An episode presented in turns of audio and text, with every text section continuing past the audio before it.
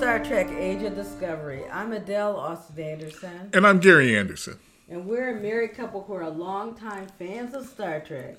Today we want to introduce you to the latest Star Trek series, Star Trek Prodigy, an animated series developed to attract younger fans to the franchise. As usual, we'll break down the premiere episode, Lost and Found, parts 1 and 2. We'll summarize the plot and then discuss our impressions of the episode. We'll end our podcast with recent Star Trek news. But before we begin, please remember our analysis does contain spoilers. So if you haven't watched this episode, you may want to do so before listening to our comments.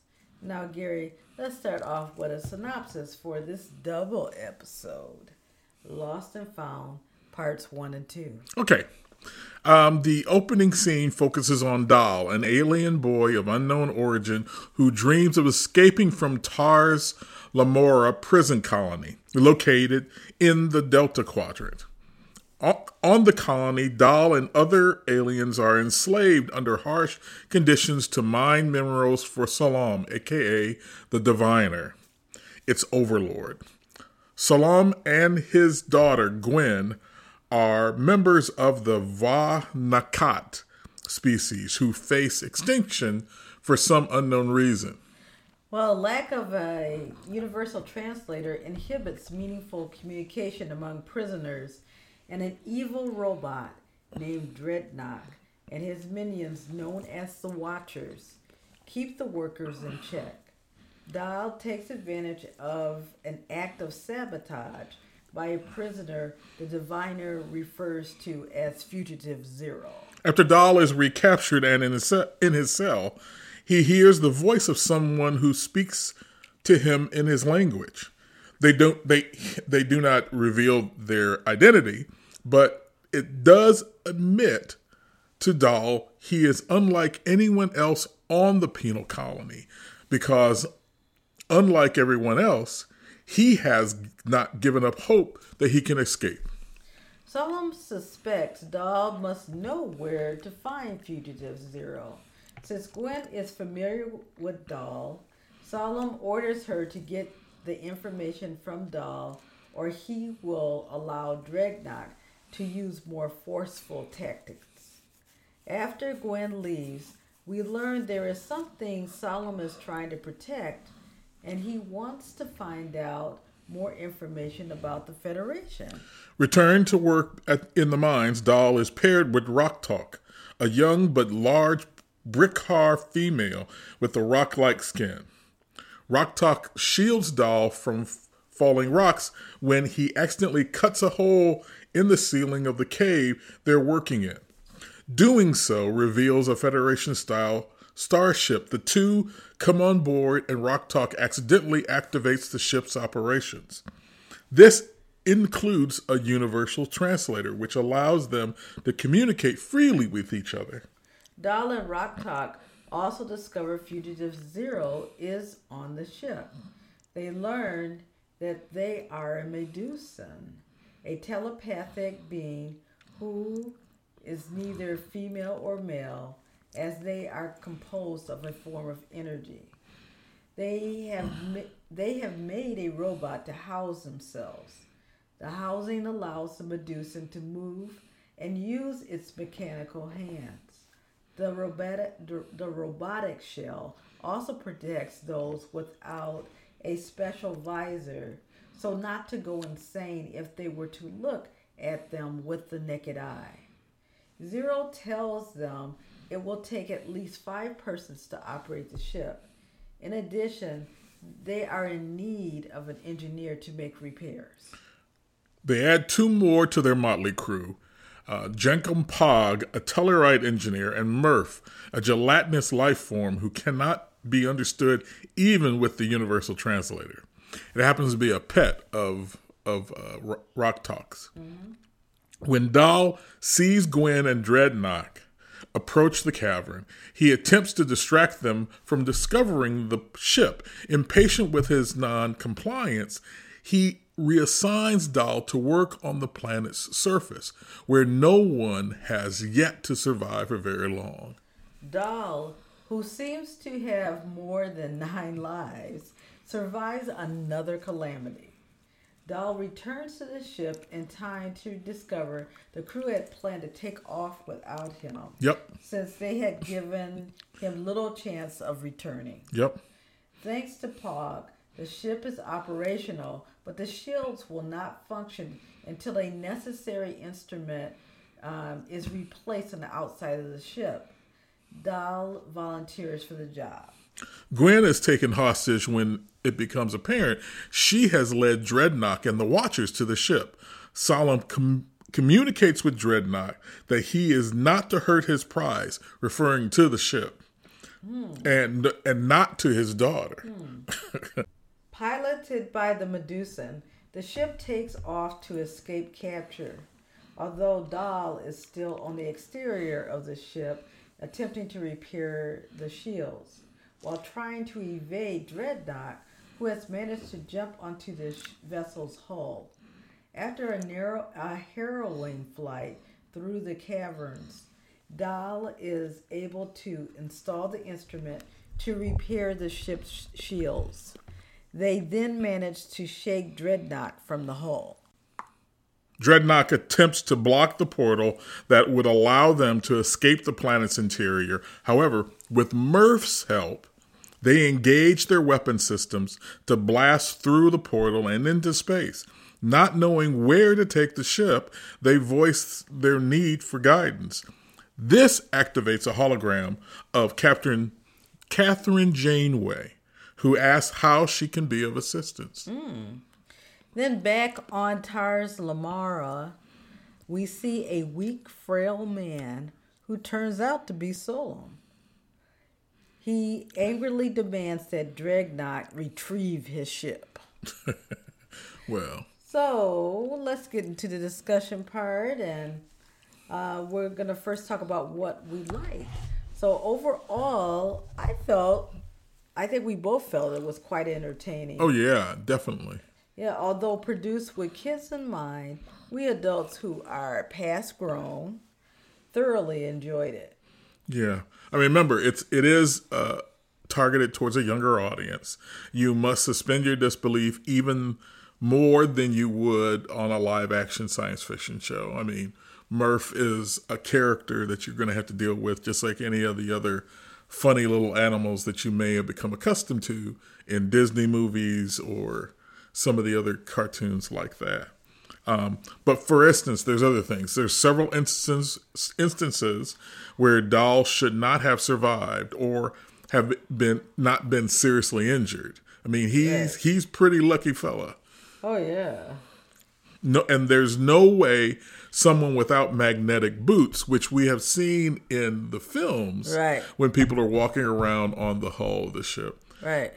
Could have remained on the exterior of the ship while it was in flight and that's not the case for young Dal. He's right. he's walking around in, in, some tennis shoes. Yes, yes. We, and, and, Dreadnought is like he's just scraping across. Like I, I can still kind of deal with Dreadnought because he is a robot and he and, there, and he may have some magnetic properties, but there's no way like I mean if you're looking he's got crab it, legs. That's not the same. That is not the same. Okay, okay. They both. The it was amazing that both of them were able to stay on. Well, that is true. There you go. We also really liked the music. Uh, the theme was by Michael Giacchino, who did the music for the recent Star Trek films. He also did music for Lost and Fringe, as well as both the Incredible films, just to name a few of his projects. Incidental music was by Nami Melumad. You can definitely uh, hear, you know, when you listen to it, that it's Star Trek, Star Trek quality, reminiscent of past show themes. Yeah, I mean, definitely, this is more in line with Voyager and with DS9 and the original series and, and Next Generation, as opposed to oh, Enterprise. Enterprise. Oh. Uh, also, when you look at the animation, extremely uh, detailed, rich um, drawings. Definitely a cut above the production quality of most animated uh, kid shows, even those that use computer generation. This had a far more um, uh, cinematic quality to the way it was presented. Yeah, and there's also an introduction to new species we've never seen before, or that have only been referenced in the Star Trek books, like the Brikar. All right. And as I was saying before, there is a cinematic quality to everything about this show. And what I mean by that, there's a sophistication to the animation, uh, the music, and the story structure of the two part episodes. All were of a caliber higher than even our other contemporary animated series of the day. I mean, if you when you get a chance to go back and look at it and you will notice that there are many cases where the focus is on something in the foreground something closest to the to the camera. That would means that just as it would be if it were done in um, live action everything in the back is out of focus. And they do this is again this is animation. This is something i brought up when we were watching uh, lower decks. But here it's even more detailed because of the higher quality of animation that we've got, it's very evident that they're taking very serious consideration to how they're presenting the the visuals in this show. Well, definitely. But you also see in both in all of the action sequences, the chase of Dal at the beginning of the episode, the chase of Dal throughout the episode, oh, yeah. and then the escape of the protostar at the end um, were presented in the same thrilling manner that one would expect from a live action film. So I really am impressed by how this two parter was oh, yeah. presented to us. I mean, you know, you know, to cut corners, you know, for example, in in animated, you know, um, features for kids, they often will um, you'll you'll see the same background again and over again. and over. I mean, the, the, joke is if you watch the Flintstones, Fred and Barney will run past the same window six times. Right, right, right. Yeah, yeah. But that's different here. I and the uh, episode also evoked questions for us. For instance, um, there are Alpha Quadrant characters on this penal colony. You know, the Medusan, the Brikar, and the Tellarite and so you wonder how did they get to the Delta Quadrant and why don't they know anything about the Federation? Yeah. Um, why is Dal's ethnic identity a mystery to him as well as to everybody else? Yeah, you know, was was he born on the planet? You know, is that why he doesn't know anything about we don't know. We yeah. don't know. We don't know whether he was captured as a young, younger, as a younger child, or if he was born on that planet. We also wonder why there's only children working on the penal colony. You know, there were some adults in the background, specifically when yeah. he went down lower. But there's yeah. a, but but the the number of children that are that were part of the crew of that of that entire penal colony was amazing when you think about it. Right. And and also, how did the ship get on Tars Lamora? So what's yeah, the story what, behind that? Yeah, what happened to the to the crew? Yeah. How did Solem know that the ship was somewhere on the planet? And what does Solem know about the Federation? Yeah, I mean, the Federation seems to be a complete mystery to everybody else. How does he have any kind of information about it? So, what didn't we like? Well, you know, we really had no issues with the show, and we're looking forward to upcoming episodes for clues addressing some of the questions that were raised. Yeah. So why don't we look at these characters? Because since these are new introduced characters, they're not connected in any way, shape, or form um, to any other Star Trek show. They're not legacy characters. Um, some of them are familiar species, but other than that, we don't know anything about these these these creatures. And so let's take an examination of them. Yeah, Dal and Gwyn are the only two characters who, when we are introduced to them in this story, have had a prior relationship before stepping aboard the protostar. And it seems as, as it has developed over a series of interrogation sessions where Gwyn has been seeking information in order to please the diviner.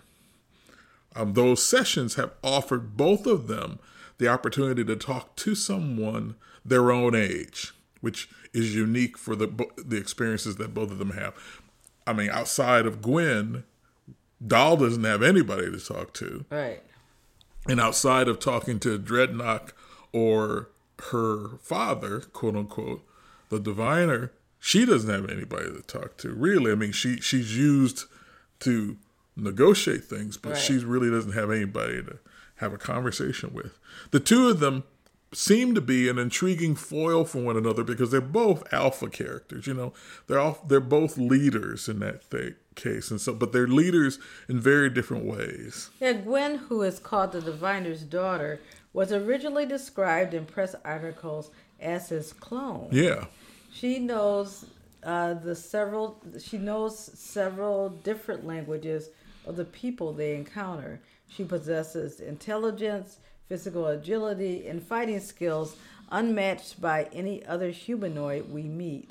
Yet her desire to please the diviner is matched only by a sense of compassion that she displays for the prisoners. Where does that come from? Since her father shows no trace of it. As one of the last two members of the Vau N'Akat, does she share Dal's feeling of loneliness? Does she share her father's secrecy and mistrust? What is the diviner's plan for her? yeah. Those are a lot of good questions because I think that that's that was the thing I was walking away with when I after watching it. But speaking of Dal, you know, no one seems to know what species he is or from where he comes.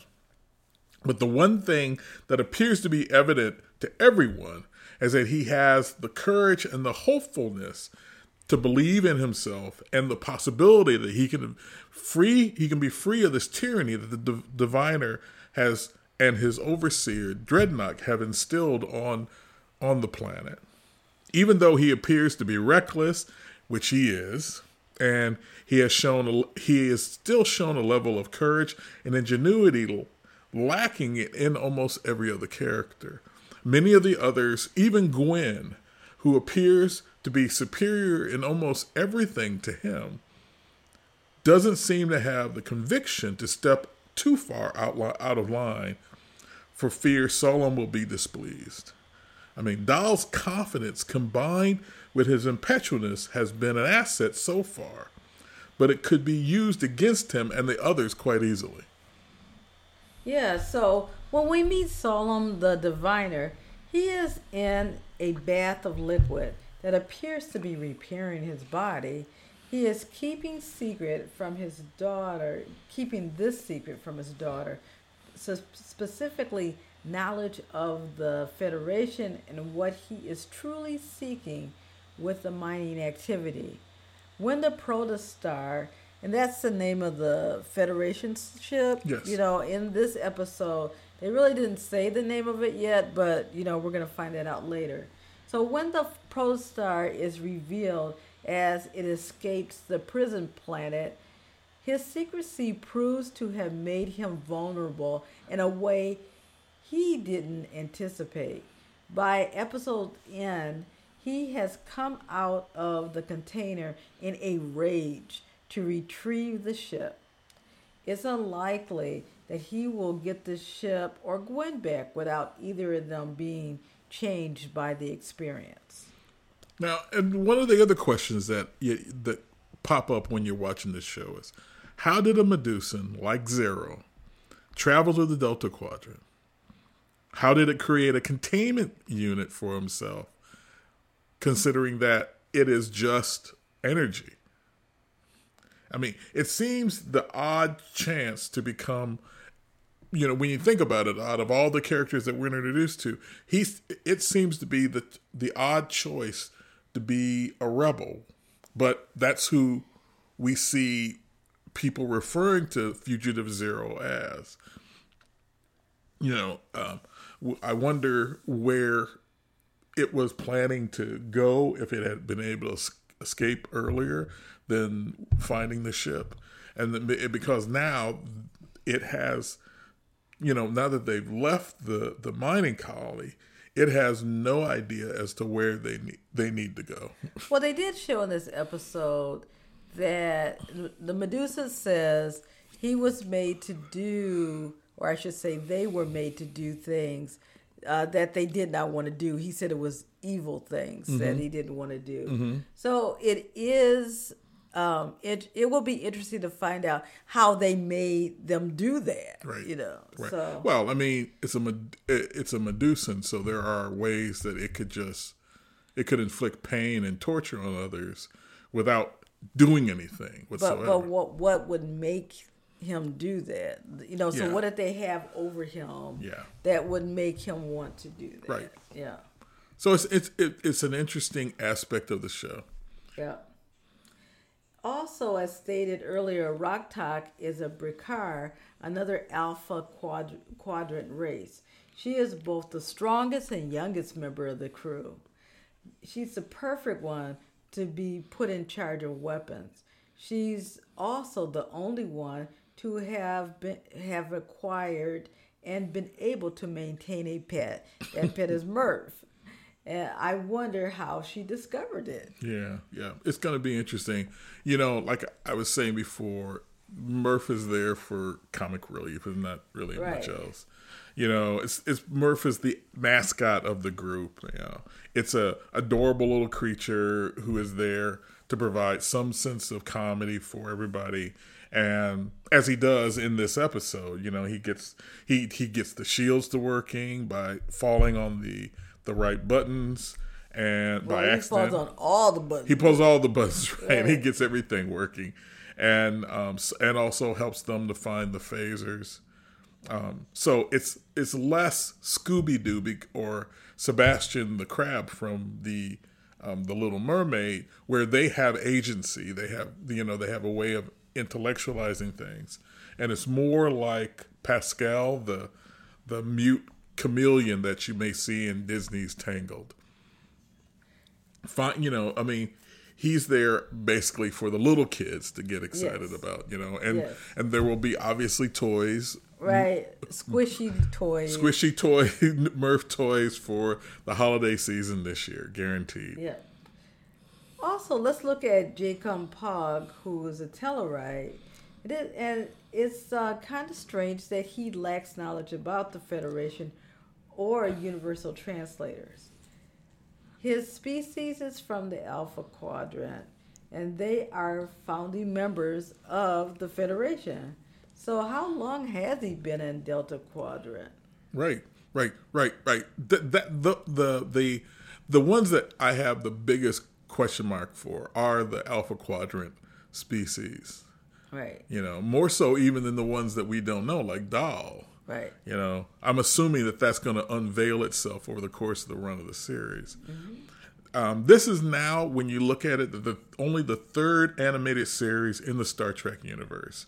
It's the second to come out in in as many years. So that and Lower Decks, and obviously the original animated series back in the '70s, and it's uh, and it's the only the second show designed to attract young viewers in the 55 year history of the franchise when you think about it. Now, um, and I think that it's gotten off to a great start, even though we could have had something like this, not exactly like this, but some some kind of youth oriented show much earlier than this. I mean, when you think about it, in comparison, Star Wars has been creating series for younger fans since 1985's introduction of the Saturday morning cartoon series Droids and Ewoks. And more recently, the Clone Wars, Rebels, and Bad Batch have been used to explore parts of the universe untouched by the Star Wars films. They have created compelling characters and outside of those introduced in the Star Wars, the Skywalker saga. Mm-hmm. But nothing in the Star Wars universe compares to this show in its overall sophistication of the visuals and the way it's presenting the adventures that they're that they're showing. I mean, we are looking forward, I think, to what Prodigy is going to deliver in this first season. Yeah, I wholeheartedly agree. So let's move on to Star Trek news. First, we want to mention that the Ready Room is back. The Ready Room host, uh, Wil Wheaton, uh, actually brought together a special episode to welcome Star Trek Prodigy to the Star Trek universe. To celebrate the series premiere, he spoke with creators and executive producers Kevin and Dan Hageman about creating a series intended for a younger audience. He also chatted with star Kate Mulgrew about reviving the iconic Starfleet Captain Janeway in this new format. Another feature included cast members answering fan questions. Which I thought were cute. I mean, Yeah, it was, nice. cute. Yeah, yeah, Yeah. yeah. Also, next we had the Saturn Awards that were recently um, were awarded out. You know, hosted by Evil Dead star Bruce Campbell. You know Bruce Campbell. Yes. Yeah. The Saturn Awards were presented in Los Angeles to honor the best in entertainment, science fiction, fantasy, and horror. Star Wars related series Or Star Trek. or Star excuse me, Star Trek related series um, picked up three honors.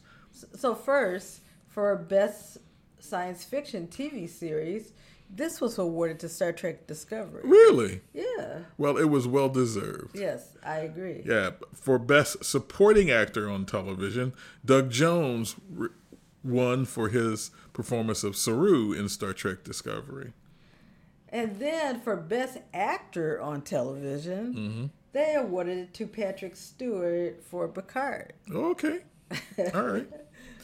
The we want to also make you aware of the fact that the History Channel is going to be doing an upcoming Star Trek documentary series called The Center Seat. 55 years of Star Trek finally you know it finally has a premiere date. The first its first was announced last March. Um, and the 10 part series is set to debut beginning on November 5th, this coming Friday on the History Channel with a weekly run of four episodes, after which the remaining six chapters of the Center Seat will follow on the History Channel's subscription streaming service, the History Vault. So basically, what they're trying to do is entice you with the show so that you'll buy a subscription to their streaming service. Oh yeah, definitely. So I guess what we'll be watching is the first four episodes. And we'll catch the other six when they're released in some other format. Well, next we have some sad news.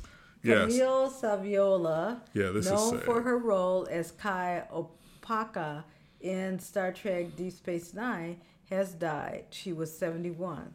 Saviola appeared in four episodes of uh, DS9 from 1993 to 1996. Saviola began her career on Broadway. Um, in 1982, she made her debut as Mama Ma- Madalena in the Tommy Tune directed m- musical Nine. She joined the cast of Chicago in 2003. Shortly after she hit the stage for Nine, she made an appearance in Woody Allen's 1984 film, Broadway Danny Rose. Over the next decades, she worked with Allen twice more for Shadows and Fog and The Purple Rose of Cairo. Saviola also starred in several television shows, including First Monday, Entourage, and Judging Amy, and she was very beloved. I saw a number of actors, Broadway stars like like um, Audra McDonald and others, um, really lamenting the fact that she had passed and, and really commenting on how what a kind and, and gentle spirit she was. Yeah, Wilson Cruz right, also right. Uh, had something in his Twitter feed about that. Yeah, well, the, the the the Star Trek people who have have Broadway credits, they knew her because they, they either had worked with her or been in some way been in association with her, and so she was really well respected. Yeah, she seemed like she was quite an inspiring actor. Mm-hmm. And we finally want to mention this uh, Los Angeles Times article that we recommend that you read. Uh, it is Robert Lloyd's love letter to Star Trek entitled Star Trek is the greatest sci fi franchise of all, why it stood the test of time. Lloyd, the Los Angeles Times television critic, takes a personal look at why he believes the Trek universe continues to be worth the watch. You can find the October 28th LA Times article by Googling the word Star Trek and Robert Lloyd. yeah, I read it. It's actually really, really good. Yeah. and he makes some strong arguments in there. And it's not just a fan, uh, you know, a fan who now has a career as a television critic, gushing, he also makes some very strong arguments as to what are the uh, the real benefits and attributes of the series. Yeah, and how that compares against other Other other dramas, uh, actually. Yeah, yeah. He doesn't just keep it in science fiction. He really compares it to dramas. Period. Yeah. So in closing, we'll return next week with, with a review of the third episode of Star Trek Prodigy. We would like to remind you to share a link to Age of Discovery with people you know who enjoy Star Trek as well. But until that time, like, subscribe, and follow Star Trek Age of Discovery on Twitter at Star Trek AOD, at Facebook, at our website, Star Trek StarTrekAOD.net, where we have additional articles about Star Trek and other sidebar issues, as well as you can email us at StarTrekAOD at gmail.com. But until then, live long and prosper.